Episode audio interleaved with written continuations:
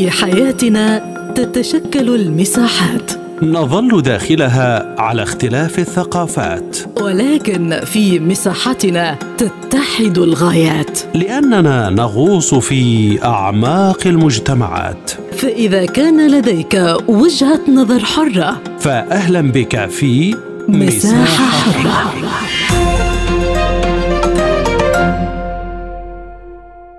أهلا بكم مستمعينا الكرام في حلقة جديدة من مساحة حرة. معكم خلال هذه الحلقة دعاء ثابت.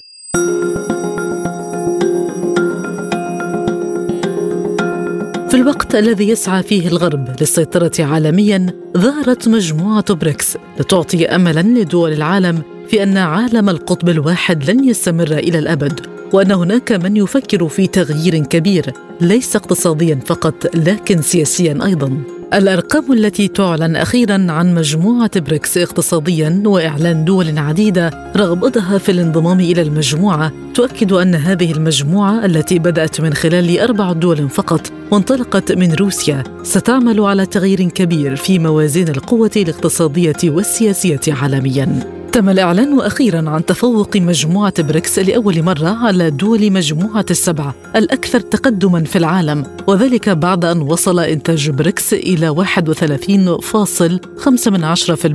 مقابل 30.7% للقوى السبع الصناعية. وحسب الصحيفة الفرنسية Le Journal du Dimanche فالاتجاه الصعودي الذي حققه بريكس سيستمر خاصة في أسواق الصين والهند. ومجموعة بريكس هي تكتل يضم روسيا والصين والبرازيل وجنوب أفريقيا والهند. تأسست عام 2006 في قمة استضافتها مدينة يكاترينبورغ الروسية وتحول اسمها من بريك إلى بريكس في 2011 بعد انضمام جنوب أفريقيا إليها. وتهدف هذه المجموعة الدولية إلى زيادة العلاقات الاقتصادية فيما بينها بالعملات المحلية ما يقلل الاعتماد على الدولار. وتدرس المجموعة انضمام أكثر من دولة مثل إيران والسعودية بعدما تقدمتا بطلبين رسميين للانضمام إلى المجموعة. وتعتبر المجموعة أن توسيع بريكس هو أحد الأمور المهمة التي يتم العمل عليها. حيث يمثل سكان المجموعة حاليا 42% من سكان العالم. للتعليق على هذا الموضوع ينضم إلينا أستاذ الاقتصاد الدكتور محمد البهواشي، دكتور محمد بعد التحية، ما تداعيات تفوق دول بريكس في الناتج المحلي الإجمالي على الدول السبع الكبرى وتداعيات ذلك على الاقتصاد العالمي؟ في البداية برحب بحضرتك وبالساده المستمعين، طبعا النهارده خطوة مهمة جدا وليها أثر إيجابي على مستوى العالم، فكرة التخلي عن القطبيه الأساسية وفكرة التخلي عن الدولار اللي بقى هش النهارده وان شفنا أزمات عالمية بيمر بيها الاقتصاد الأمريكي من خلال يمكن كانت جلية في إفلاس أكثر من ثلاث بنوك أساسية في الاقتصاد الأمريكي، طبعا فكرة النهارده اللي بنشوفه من يعني عملة البريكس أو دوله دول البريكس وهي بتحقق معدل نمو أكبر من الدول السبعة الكبرى. طبعا خطوة مهمة جدا. بتقول إن في اتجاه حقيقي إلى التخلي عن القطبية في اتجاه حقيقي على أرض الواقع لإنشاء للتوجه إلى اقتصاد متعدد الاقطاب الاقتصاد فيه تكافؤ الفرص ما بين الدول المتعاونة في إقليم واحد أو الدول المتعاونة في منظمة واحدة. فكرة إن في عملة منافسة أو خلق عملة منافسة بقوتها من خلال التبادل التجاري ما بين الدول الأعضاء في المنظمة بعملاتها المحلية فكرة مهمة جدا. بتتجه بالاقتصاد العالمي لخطوة جديدة في ظل أزمات عالمية سواء كورونا أو الازمه الروسية الأوكرانية اللي وضعت العالم أمام حاجز مهم جدا اللي هي فكرة التخلي عن الاخطاب وإنشاء اقتصاد جديد اقتصاد عالمي جديد يكون فيه تكافؤ الفرص للدول المتشاركة في أي منظمة بخلاف طبعا ما هو موجود دلوقتي بهيمنه الدولار على العالم على الاقتصاد العالمي بالكامل. اذا هل يشعر صناع القرار السياسي في أوروبا والولايات المتحدة بالقلق بسبب أن التكتل قد يقدم بديلا للمنظومة الغربية. طبعا إحنا بالفعل لازم لازم صناع القرار في الدول الأوروبية وفي أمريكا تشعر بالقلق النهارده السجادة بتتسحب من تحت رجل الاقتصاد الأمريكي من أكثر من جهة بتفوق منظمة البريكس من جهة وده ناتج عن يعني بيقول اقتصادها القوي أو توليفه الدول المشاركة فيها اللي هي بتتميز بمزايا نسبية. كل دولة بخلاف الأخرى اعطت أعطت زخم إيجابي اللي إحنا بنشوفه النهارده في معدل نمو إيجابي أكثر من الدول السبع من جهة أخرى طبعا طبعا المشاكل اللي بيمر بيها الدولار على مستوى العالم من خلال أزمات داخلية في الاقتصاد الأمريكي بتراجع يعني بتكلم خلينا نقول إن الدولار بقوته دوت ليس له رصيد ذهب زي ما بيقول يعادل قيمته. هي النهارده مجرد أوراق يتم تداولها ويمكن هو كان هو السبب الأساسي في معدل التضخم اللي بيمر بيه العالم النهارده إن هي ما اللي بنشوف التيسيرات النقدية اللي اتخذها الفدرالي الأمريكي هي تسببت في رفع معدلات التضخم. نتيجة الطباعة فقط وليس لها رصيد يعادلها من الذهب. النهارده لابد من إن يبقى في قلق بالفعل إن ظهور بنقول جواد أسود جامح بخطواته الإيجابية. طبعا لابد من يشعر الدول المستفيدة واللي هي كانت مستفيدة طول طول العقود من الزمن نتيجة يعني بنقول الدولار الكرتوني. لكن النهارده لا في اقتصاد حقيقي على أرض الواقع بيتعامل بعملات الدول المتشاركة فيه ويمكن دي من أهم المزايا إن هي فكرة التخلي عن الضرر في المعاملة. عشان كده اللي فيه ايجابيه في إيجابية وأعتقد إن هي في يعني في الأعوام يمكن القليلة القادمه سنشهد انضمام المزيد من الدول للاستفاده من من قوة عملاتها المحلية بفكرة التبادل بالتعامل بالعملات المحلية للدول المنضمة للمنظمة والتخلي عن فكرة الدولار اللي أصبح قوة ورقية بدون غطاء من الذهب. كل هذه الأمور طبعا لازم تشعر الدول المستفيدة إن هي هتقل استفادتها في القادم. لابد إنها تشعر بالقلق ودوت إن ما إن ما غيرتش في سياساتها الاقتصادية أعتقد إن الأمور ستزداد سوء عليها وستزداد وستزداد إيجابية البريكس بعملاتها. يمكن في في صدد إن هو ممكن يبقى في إنشاء عملة موحدة لكن النهارده بالنظام الحالي اللي هو بالتعامل بالعملات المحلية للدول المتشاركة أعتقد إن هو سيزيد من زخم الإيجابية وسيضر بالجانب الآخر هيمنة الدولار إلى إن لم تحدث تغيير في السياسات اللي بيستخدمها الفدرالي الأمريكي والدول الأوروبية. بالفعل هناك 12 رسالة من دول أبدت رغبتها بالتعاون مع تكتل بريكس، فما التحديات التي تواجه هذا التوسع؟ حضرتك النهارده الأزمة الروسية الأوكرانية وكان من قبلها جائحة كورونا وضعت العالم كله أمام حقيقة مجردة إن لابد من تنوع المصادر سواء في في السلاسل الإمداد أو التوريد سواء في في التعامل بالعملات المحلية. فكرة الدولار وهيمنته على الاقتصاد العالمي تضررت منه الدول الناشئة بالكامل. يعني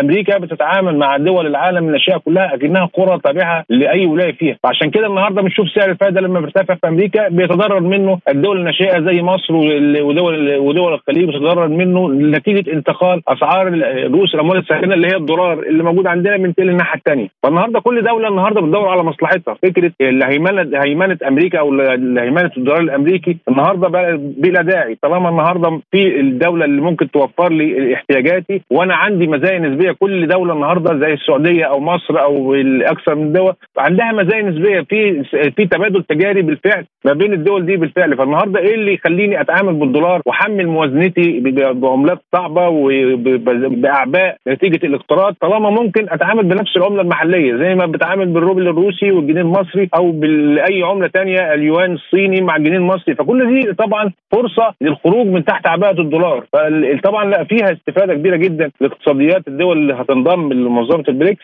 وفيها تقليل على الضغط على العملات الصعبة اللي بنشوف ارتفاع فيها كبير جدا نتيجة اتباع السياسة التشددية من قبل الفدرالي الأمريكي اللي إحنا بندفع يعني فاتورتها الدول الناشئة هي اللي بتدفع فاتورة السياسات اللي بتتخذها أمريكا إحنا اللي بندفع ثمنها فالنهاردة لابد من وجود حلول بديلة تخرج الاقتصاديات دي من هيمنة الدولار تخلق بدائل ليها ممكن تكون فيها استفادة كبيرة جدا للشعوب وأعتقد إنها ستؤدي بالتبعية إلى ارتفاع مستوى المعيشة للمواطن طبعا نتيجة التخلي عن الدولار اللي هو بقى ضاغط على الاقتصاديات بما فيها الاقتصاد المصري الدولار بقى ضاغط على الاقتصاد الاقتصاديات بشكل كبير ففكرة الخروج منه أعتقد إن هي مفيدة جدا وما أعتقدش النهارده إن المصالح مصالح الشعوب هي الأولى قبل قبل اتخاذ أي قرار وأعتقد إن قادتنا وقيادتنا السياسية بتنظر إلى مصلحة شعبه قبل اي أي مصلحة. أستاذ الاقتصاد دكتور محمد البهواشي شكرا جزيلا على كل هذه الإيضاحات. لازلنا في القاهرة حيث ينضم إلينا الدكتور مصطفى بدرة أستاذ التمويل والاستثمار.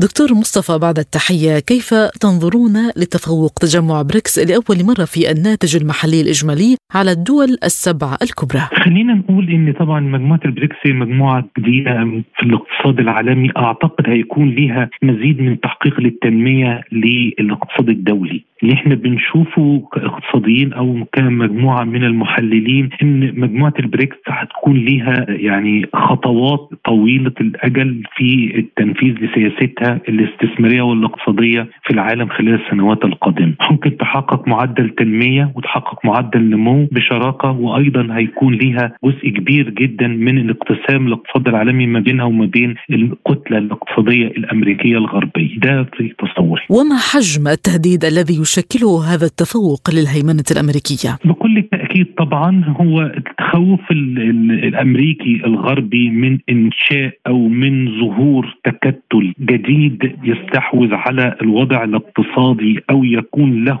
يد عليا في التدخل في الاقتصاد العالمي. ده بيشكل تهديد ومخاوف لإمبراطورية الدولار أو ما بيسمى بالإمبراطورية الأمريكية للهيمنة على الاقتصاد العالمي. وطبعا ده بيشكل تهديد كبير بالنسبة لأمريكا نظرا لما يعني استحوذت عليه في العمر أو العقد القديم كله خلال السنوات الماضية بالعقوبات الأمريكية عن طريق الدولار، استغلال النفوذ الأمريكية عن طريق العملة الأمريكية زي السيطرة الأمريكية، ده هيشكل لها نوع من الارتباك الاقتصادي العالمي بالنسبة لها وما بين بالنسبة للدول اللي هي طبعا بترتكز على إن يكون الاحتياطي النقدي بتاعها من الدولار، ده أمر أكيد يعني أكيد الناس كلها تعرف. ما الذي قد يفعله الغرب لمواجهة هذا التكتل. أعتقد الغرب بيشكك في نجاح آه، ظهور قوة اقتصادية بتتزعمها الصين وروسيا ومجموعة البريكس وطبعا زي البرازيل والهند وطبعا مجموعة الدول وأيضا من كلهم على تحالف أو كل من لهم تصور يكون إضافة في خلق قوة اقتصادية جديدة في الاقتصاد العالمي. اولا ممكن يكون في التهديد والارتباك ده ينعكس انعكاس على تجارة ينعكس انعكاس على السياسة يشكل آه، للأسف تخوفات من نزاعات حرب في وجهة نظري اشتباكات في بعض من الأماكن. يعني حتى تفشل التجربة أو يفشل مجموعة البريك. الإرادة في وجهة نظري إن كانت صادقة أو قوية من المجموعة اللي هم البرازيل وروسيا والهند والصين وجنوب أفريقيا وكل الدول اللي هم مشاركين أو منضمين ليها. في خلال العشر سنوات أعتقد هيكون في اقتسام للاقتصاد العالمي ما بين شقين المجموعة البريكس والكتلة الشرقية وأمريكا والكتله الغربية من الجانب الآخر. هناك العديد من التحديات التي تواجه التكتل، فما الذي يضمن استمرارية هذا التفوق والنجاح الذي حققه؟ خلينا نقول أي أوضاع اقتصادية ناشئة بيقابلها العديد من الصعوبات والتحديات، قبول الفكرة في ذات حدها للتعامل ما بين الدول وبين بعضها في العملة إن حققت نجاح أعتقد ده هترسخ لدخول مجموعات دول وليس دولة في مجموعة البريكس. إن نجحت الصين وال البرازيل في استنساخ هذا النموذج أو نجاح روسيا والصين في استنساخ نموذج لتبادل تجاري أو للتعاملات بالعملات المحلية الخاصة بهم وحققت نجاح وكان هذا النجاح مستقر لسنة أو الاثنين أعتقد ده هيدي نموذج ناجح للدول ويشجعها على الدخول في حجم الاستثمار مع مجموعة البريكس. ولكن خلونا ندعو إن الدول إن كانت ليس لها إرادة فهتفشل هذه العملية لأن طبعا هيكون في نوع من أنواع آه، المفاضلات زي ما بيسموا يعني ده هيفاضل ما بين العملة المحلية أو هيفاضل لو كانت توفرت بالنسبة له العملات الأجنبية الدولار أو اليورو. أو الين الياباني. فبرضه هيكون في آه، زي ما بيسمى كده أفكار في كيفية التنازل عن التبادل العملات ما بين الدول وبين بعضها واستخدام العملات الأخرى. دي دي ده تحدي كبير جدا لأن طبعا هيكون في كثير من الأمور آه، هتلجا ليها الدول لكيفية المنافسة ما بينها وبين بعضها. ما حجم الإصلاحات التي يمكن لهذا التكتل القيام بها في النظام العالمي والذي يبدو أنه يتسم حاليا بالفوضى. خلينا نقول سؤال حضرتك له شقين وليه بعدين في غاية الأهمية الارتباك العالمي في الوقت الراهن من جراء الأوضاع الحروب أو الاشتباكات في بعض من الأماكن. آه، آه، آه، أعتقد ده بيؤدي ل يعني مشاكل كبيرة جدا في الميزانات الخاصة بالدول. ده ده شق الشق الآخر اللي إحنا بنشوفه خلال الفترة الماضية هو كيفية يعني المعالجات اللي بتتم عن طريق الدول وما بين بعضها ده جانب والتحديات اللي هي كيفية التغلب عليها من جانب يكون في تقديم زي ما بيسمى كده مساعدات أو قروض ميسرة لمساندة الفكرة ومساندة المشروع اللي هو مشروع التبادل العملات ما بين الدول وبين بعضها. ده تحدي كبير جدا خلال الفترة القادمة والوقت الراهن. إذا إذا اجتزنا المرحلة دي أعتقد التحدي ده هيتغلب عليه الدول وهيكون هو ده النموذج الناجح خلال الفترة القادمة وفي وجهة نظري ده مطلب بقى أصبح عالمي الناس النهارده بتتكلم في العالم كله إزاي يتم التبادل ما بين عملات وما بين بعضها خاصة في صعوبة في ارتفاع أسعار الفايدة العالمية والتضخم من جراء الأحداث اللي هي اللي حدثت في أمريكا وكان طبعا آه، للأسف أثرت على التضخم في العالم كله. أستاذ التمويل والاستثمار دكتور مصطفى بدرة شكرا جزيلا على كل هذه الإيضاحات. إلى بيروت حيث ينضم إلينا من هناك خبير الشؤون الجيوسياسية والاقتصادية الدكتور بيير عزار. دكتور بيير بعد التحية تفوق تجمع بريكس لأول مرة في الناتج المحلي الإجمالي عن الدول السبع الكبرى هل يسهم في منح الثقة في تجمع بريكس لمزيد من التوسع؟ بداية تحية لحضرتك ولكل المستمعين مما لا شك فيه هذا أمر أولا ليس مفاجئا بأن آه، آه، يكون نصيب دول بريكس من الناتج المحلي هو شيء متفوق على دول السبع لأنه في نهاية الأمر آه، الاقتصادات الناشئة وخصوصا بوجود الصين والهند أكبر سوقين ويوجد روسيا دولة غنية جدا بالموارد وهي أيضا سوق كبير جدا خاصة في موضوع الإنتاج الأسلحة والتكنولوجيا النووية لأغراض سلمية إلى جانب من أمور كثيرة. فبطبيعة الحال البرازيل جنوب أفريقيا مما لا شك فيه لأنه مجموعة الدول السبع واصلا روسيا على الكل أن يتذكر بأنها ضمن G 8 يعني بالنهاية هي مجموعة سبعة لانهم في نهاية الأمر قد اتخذوا قرار حول إبعاد روسيا نتيجة موقف سياسي معين. ولكن روسيا هي في الواقع ضمن ال G 8 الموضوع الأساسي اذا حتى مجموعة ال G 20 مجموعة العشرين في نهاية الأمر دول البريكس هي الأساس في آه، آه، آه، انهاض مجموعة العشرين باستثناء المملكة العربية السعودية التي تعتبر دولة مهمة جدا. وبالتالي ليس بالأمر المفاجئ لمن يتابع حركية دول البريكس بأنها يمكن أن تحوز على نصيب أكبر من حيث الناتج المحلي الإجمالي المعروف بال GDP ولكن في نهاية الأمر وهنالك أيضا الناتج المحلي القومي وهو كأنه الناتج الإجمالي إنما مع اختلاف آخر بالحسابات.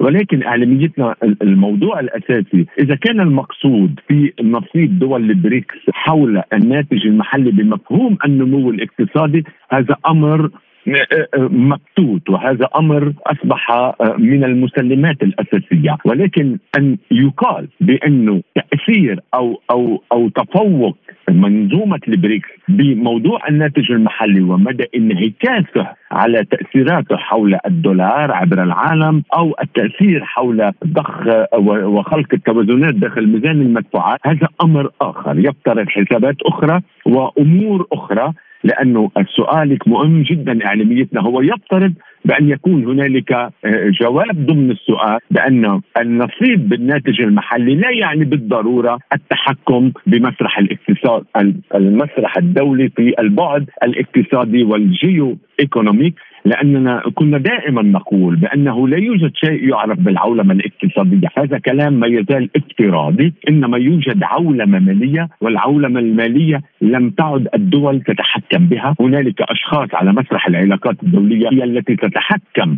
بالعولمة المالية التي الذي يشكل فيها الدولار هو عملة الأساس وعملة المرتكز الأساسي لتمدد هذه العولمة المالية عبر على هذا الكوكب. ما الإمكانيات التي تجعل من التكتل قوة مهددة للولايات المتحدة الأمريكية ومغيرة للنظام الدولي؟ دائما أن نقول أن الولايات المتحدة ليست هي من تؤثر أولا على الرأسمالية الأكبر الموجودة داخل الولايات المتحدة.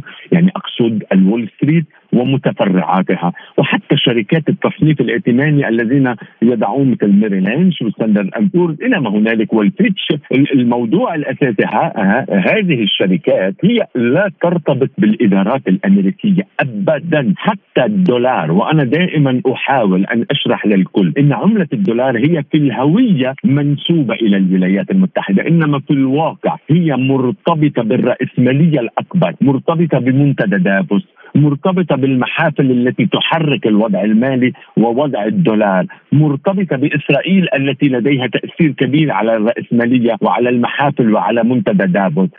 وعلى صناديق التحوط. الدولار مرتبط بصناديق التحوط. هم الذين يخلقون الأزمات. أريد أن أكرر للمستمع. صناديق التحوط هم مثل الذي يلعب على طاولة القمار في النادي القمار. بمعنى بأنه لا يعلم اولا آه، كيفية التحرك وأنه يتخذ قرارات في لحظة معينة ضمن ظروف معينة وضمن أوقات معينة بمعنى بأنه لا يضع جدول أعمال، هو الذي يؤمن التمويل ولكن خطورة الوضع عالميتنا بان هذه الرأسمالية التي تغذي العولمة هي بلا هوية وبلا رمز، هي موجودة في كل مكان ولا يوجد لها مكان، وبالتالي الولايات المتحدة هي ضحية هذه الرأسمالية والتي هي لديها مركز أساسي داخل الولايات المتحدة، وبالتالي إنها ترهن أكرر إن هذه الرأسمالية ترهن الولايات المتحدة عبر توسيع الفجوه الهائله في مديونيتها على مسرح العلاقات الدولية، يعني قصد المديونية ضمن ميزانيتها ولكن من أجل أن تتمدد على مسرح العلاقات الدولية لأن هذه الدولة الولايات المتحدة إذا لم تتمدد فإنها سوف تنفجر من الداخل، وبالتالي عندما ذكرت أيضا حول النظام العالمي، أصلا اعلاميتنا هذا هذا مصطلح يجب أن لا نتداول بكلمة النظام العالمي، لا يوجد شيء اسمه نظام، أصلا نحن نعيش في عالم بلا أقطاب. ولو بأنه يشهد بأن هنالك تأثيرات للدول، إن المسعى دائما إلى خلق عالم متعدد الأطراف، هذا أمر مستحيل أن يتبلور بالمعنى أن يتجسد، ولكن دائما هنالك اتفاقات تعدد ذو منحى تعدد أطراف. ولكن في نهاية الأمر تفشل. لأن مثلا الولايات المتحدة في الفكر الفلسفي الفكر السياسي لنشوء هذه الدولة هي لا تؤمن إلا بالمنطق الأحادي. ولو بأنها لم تصل يوما دولة أحادية باستثناء كل بعيد الحرب العالمية الثانية يعني قبل يعني بعد أربع سنوات يعني بالعام 1949 توقف منطق الأحادي عندما استطاع الاتحاد السوفيتي السابق أن ينتج القنبلة الذرية. وبالتالي اعلاميتنا كلمة النظام العالمي أمام تعددية الأشخاص على مسرح العلاقات الدولية لم يعد جائزا. ولكن إذا كان المقصود الدولة الدولة تبقى الشخص الممتاز على مسرح العلاقات الدولية لأنها أكبر سوق استهلاكي لهذه الشركات التي تنتشر عبر العالم. وعلينا دائما أن نقول بأنه داخل الولايات المتحدة لا يوجد مصانع اليوم أمريكية اليوم انتقلت إلى الأماكن الأبعد. إنما لماذا؟ لأن هنالك كلفة يد عاملة أقل أقل بكثير من ممن يكون داخل الولايات المتحدة. ويصبح هنالك قرب هائل من المواد الأولية وبالتالي تصبح الكلفة قليلة جدا ويتم بيعها في أسواق ذات قيمة مضافة، يعني هذه الشركة اللي ربما يكون منشأها أمريكي ولكن أصبحت متعدد نحن نقول في الماضي متعدد الجنسيات، اليوم نقول شركات عبر الوطنية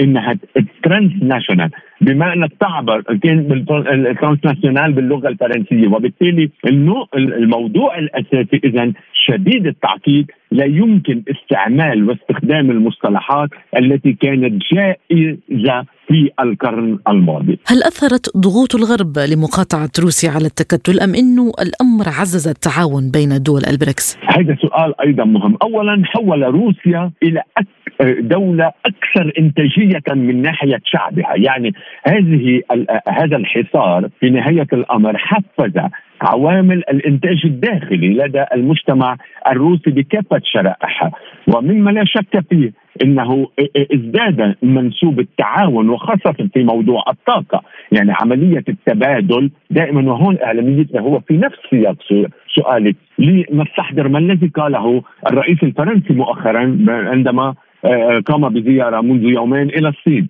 طالب أوروبا بأن تحاول أن تبعد رويدا رويدا عن عملة الدولار. وأيضا وهم ولكن هو هو أصلا لا يستطيعون أن يفصلوا بين الرأسمالية وبين الدول. ولكن إعلاميتنا لكي يفهم أيضا المستمع و بموضوع الرئيس إيمانويل ماكرون عفوا. هو من مدرسة روتشيلد. هو ابن روتشيلد وزوجته هي بنت روتشيلد. روتشيلد هو من يدير صناديق التحوط مع مختلف يعني أصبح روتشيلد اسم ولكن لديه آه، متفرعات جدا. وبالتالي العملية أكثر تعقيدا إنها حكما. العقوبات زادت من أو بدلت من آليات العمل داخل الاقتصاد الروسي وبدلت القرارات التي تتخذها القيادة الروسية في كيفية تصدير الطاقة. وما القرار الذي اتخذ بتحويل تركيا إلى مصدر لتصدير الغاز الروسي عبر أوروبا؟ وهذا أدى إلى توافقات بين تركيا وسوريا نتيجة توافق وأنا كنت دائما أقول المملكة العربية السعودية لأنه هون استطرادا إعلاميتنا هي استطرادات إنما هي ضمن السياق.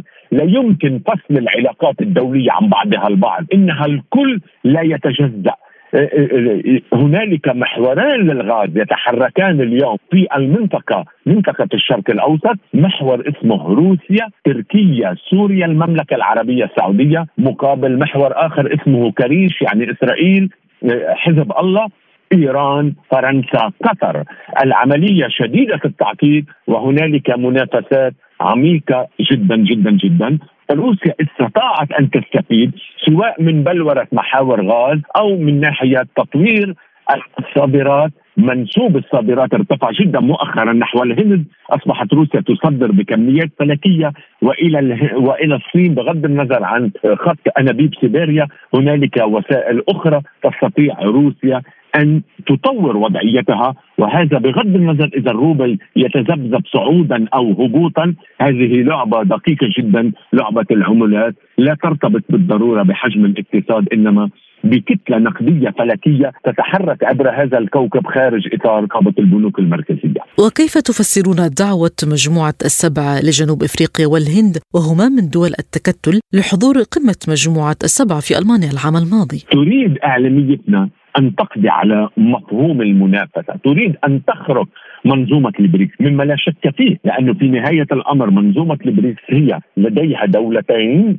هن في الواقع قوى عظمى روسيا والصين. إلى جانب الهند والهند استطرادا إعلاميتنا لأنك أصلا سالتي حول جنوب أفريقيا. جنوب أفريقيا أصلا لأن هنالك استثمارات هائلة من ناحية الصين. وهنالك خوف كبير أن تأتي روسيا والصين إلى الرمال السورية من أن تستخرج بالتعاون مع الدولة السورية مادة السيليكون. وتخيلي نحن نتكلم اليوم عن المواد الذكاء التي تتعلق بالذكاء الاصطناعي. وبالتالي عندما أسحب جنوب أفريقيا لأنه أيضا جنوب أفريقيا يكون لديها خيرات كبيرة ولديها عدد سكان وبالتالي نحن نعيش بحالة تنافسات هائلة.